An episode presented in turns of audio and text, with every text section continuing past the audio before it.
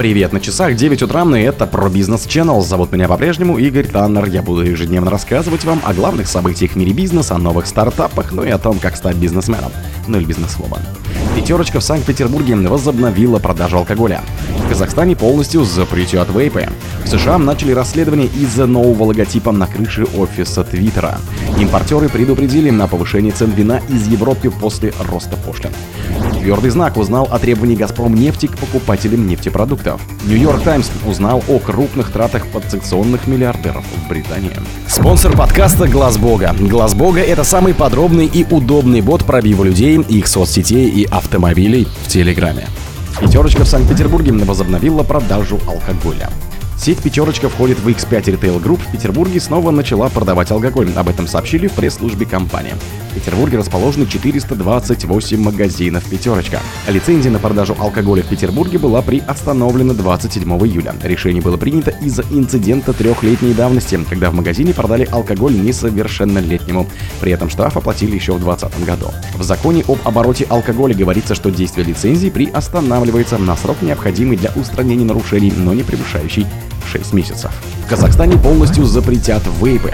В Казахстане полностью запретят вейпы, сообщила парламентская партия и в телеграм-канале. Правительство Республики Казахстан приняло решение о полном запрете вейпов, жидкостей и ароматизаторов к ним, говорится в сообщении. Члены межведомственной комиссии почти единогласно 12 против 2 проголосовали за введение запрета на продажу, импорт, экспорт и производство электронных сигарет, жидкостей и ароматизаторов, к ним рассказал депутат Мажилиса, Нижней палаты парламента Наркуль Тау. Автор инициативы ее слова приводит портал orda.kz. Вред вейпов неоспорим, именно поэтому Министерство здравоохранения с 2021 года остро ставит вопрос о введении запрета оборота вейпов. В своем запросе я предложил ввести полный запрет на продажу вейпов. Борьба за здоровье и судьбу детей дали свой результат, сказала она. Парламентарий обратился к премьер-министру Казахстана Алихана Смаилову предложением о полном запрете вейпов еще в мае. Тогда ТАУ сравнила ситуацию с распространением электронных сигарет среди школьников и молодежи с эпидемией, чему способствует бесконтрольная продажа и доступность вейпов. Цена их не превышает 2000 тенге, а это 415 рублей. В США начали расследование из-за нового логотипа на крыше офиса Twitter.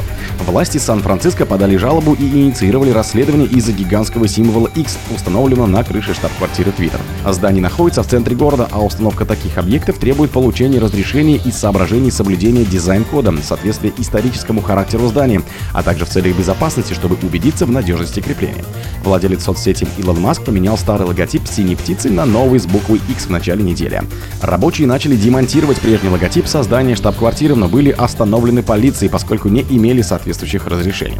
Кроме того, они не перекрыли тротуар под местом демонтажа в целях безопасности. В результате не снятым остались последние две буквы Е и Р. Социальная сеть будет стремительно развиваться, в ней появятся возможности для комплексных коммуникаций и управления финансами, говорил Маск. Название Twitter в этом контексте не имеет смысла, поэтому мы должны прощаться с птичкой, пояснил он. Импортеры предупредили о повышении цен на вино из Европы после роста пошлин.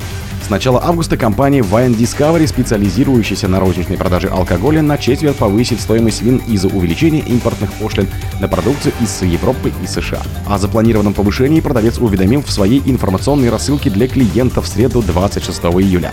В связи с новым постановлением о повышении ввозных пошлин на вино мы и другие игроки винного рынка будем вынуждены поднять цены с 1 августа в среднем на 25%, говорится в письмо Wine Discovery. На фоне увеличения ввозных пошлин пересматривать розничные цены на вино планируют и другие участники рынка. Вилка подражания может составить от 10%, говорит исполнительный директор виноторговой компании Ford Александр Липилин. Заметнее, по его словам, изменение цены будет видно в категории бюджетных импортных вин. То, что сейчас стоит 1600 рублей, будет стоить 1750, а то, что стоит 350 рублей, будет стоить 600-650 рублей, приводит пример собеседник. Такая динамика, по его словам, связана с тем, что в розничной цене недорогих напитков, имеющих таможенную стоимость 1,3 евро за литр, пошлина будет занимать более существенную долю до 80%. Пересмотр цены произойдет в течение 1-2 месяцев, так как новые пошлины вступают в силу с 1 августа, напоминает Липилин. Твердый знак узнал о требовании «Газпром нефти» к покупателям нефтепродуктов. «Газпромнефть» потребовала от покупателей ее нефтепродуктов раскрыть участников цепочек поставок и конечные пункты доставки продукции, приобретенной у компании через Санкт-Петербургскую международную товарную сырьевую биржу.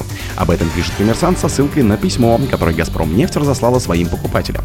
Требование касается сделок за последние два с половиной месяца. Запрос направлен в соответствии с правилами торгов, рекомендаций биржевого комитета ФАС и письмом биржи участников торгов, объясняет «Газпромнефть». В случае отказа или не предоставления полной информации компания биржу для оперативного рассмотрения вопроса о прекращении допуска к торгам и рассмотрит возможность при остановке отгрузок, говорится в письме. Нью-Йорк Таймс узнала о крупных тратах подсанкционных миллиардеров Британии.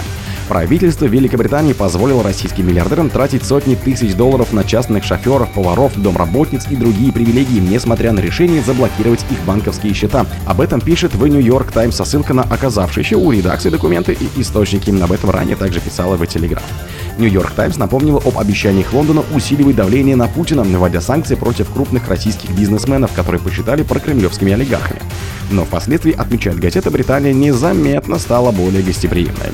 Лондон выдал российскому миллиардеру Михаилу Фридману разрешение, лицензию на оплату труда 19 сотрудников, в том числе частных поваров, шоферов, домработниц и разнорабочих.